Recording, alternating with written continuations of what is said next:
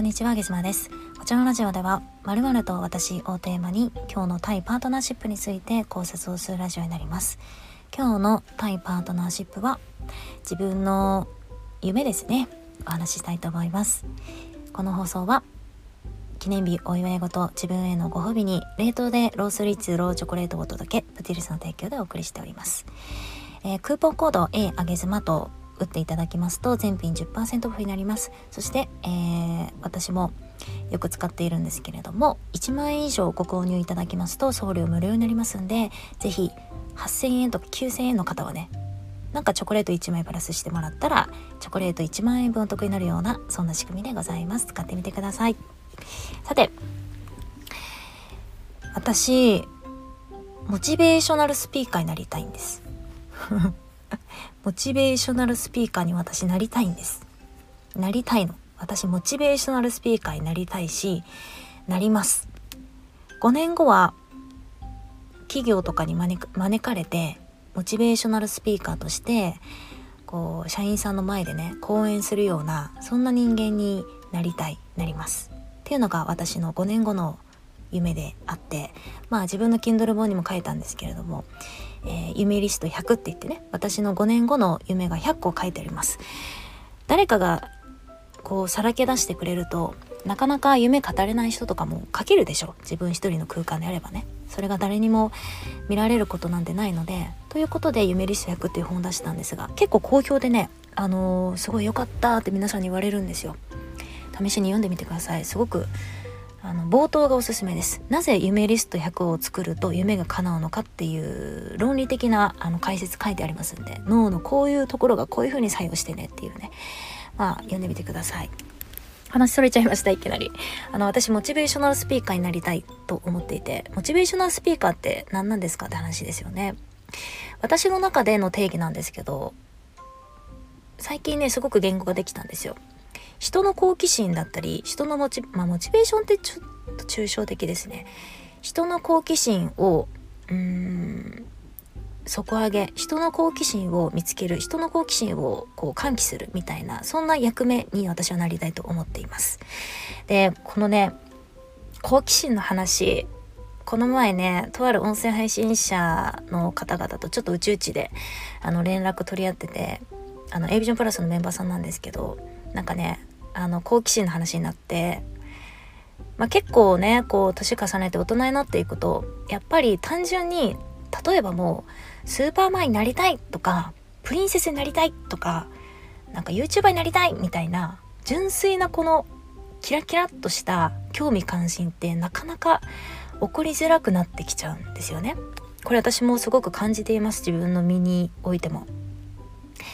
例えば中学生の頃あ小学生の頃ですね。私将来の夢陶芸家だったんですよ。なんか山奥でひっそりと陶芸を作りたいと思ってて。渋いよね。陶芸家って書いてたんですよ卒業アルバムにね。でその時全然自分陶芸とか詳しくないしやったこともないし別に工作粘土で作らせても何も上手でも何でもないいんだけどだから誰かから作品を褒められたからそれが夢になったとかじゃないんですよ。ただ陶芸家になりたいと思ったんですよ。これって好奇心以外の何者でもないじゃん。実績も能力も才能もないのにさ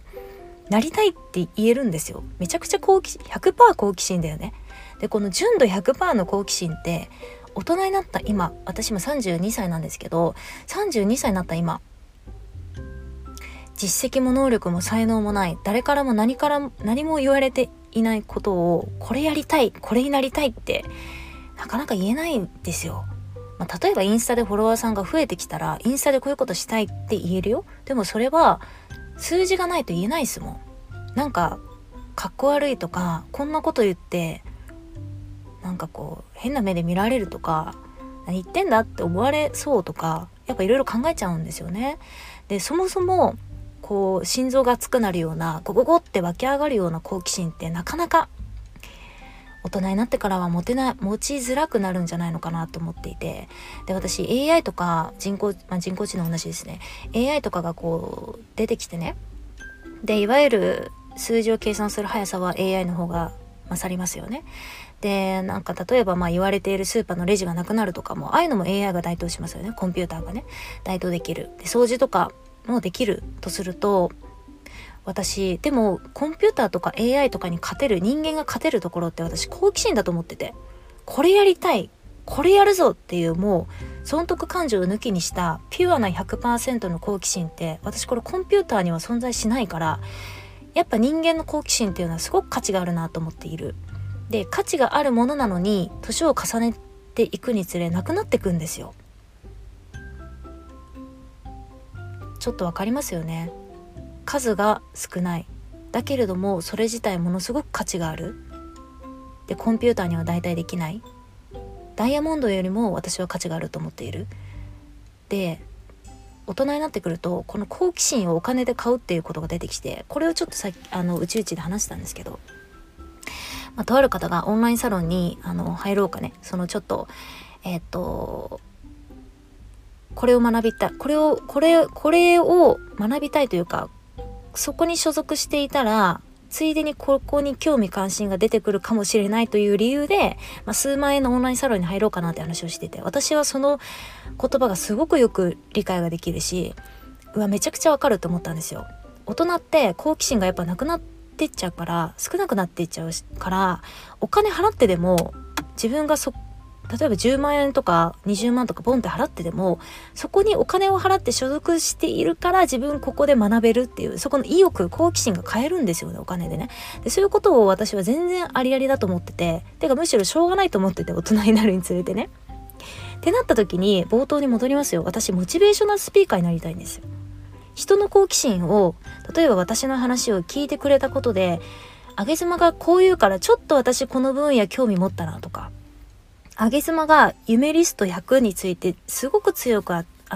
熱く語るから私ちょっと夢1個を誰かに語ってみようかなとか。これって好奇心ですよね。で特に通常配信で言えば無料ですよ。誰でも聞きますよ。私の話を聞いてちょっと何かについてググッと熱量上がるググッと好奇心上がるちょっとやってみようかなって思える。これって私めちゃくちゃ自分のことを言うのもなんなんですけど価値があると思ってる。人の大人特に大人の好奇心をぐっとこう書き上げられるような存在ってなかなかいないと思うんですよね。この世の中見ても。それはあのあれですよ私がそういう存在だからなんか価値が高いとかそういうことを言いたいんじゃないんですよ。私はそういう存在になりたいんですよ。人の特に大人の好奇心をちょっとこうグッとこちょこちょっとするようななんかあげ妻の話を聞いたらちょっとなんかここやる気が出るとかなんかあげ妻の話を聞いたら今まで仕事やる気なかったけど今日今日ちょっと頑張ってみようかなと思えるみたいなね。なんか嫌な上司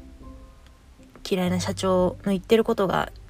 ちょっとあげ妻の話聞いたらなんとなくわかるような気がするから今日はにこやかな話を聞いてみようとかね。それって好奇心ですよね。それってお金を出しても買う必要があるものなんですよね。もともとね。なくなっていっちゃうし自分自身じゃ好奇心かき立てられないから大人になるにつれて。って私は思ってて。でうちうちでその好奇心の話が出てね。あーいや確かに好奇心一つ買うためなら確かにお金全然積めるなって思ったんです。でそれぐらい大人には好奇心っていうの価値があるって思ったんですね。でその話をしてなんか自分のやりたいことと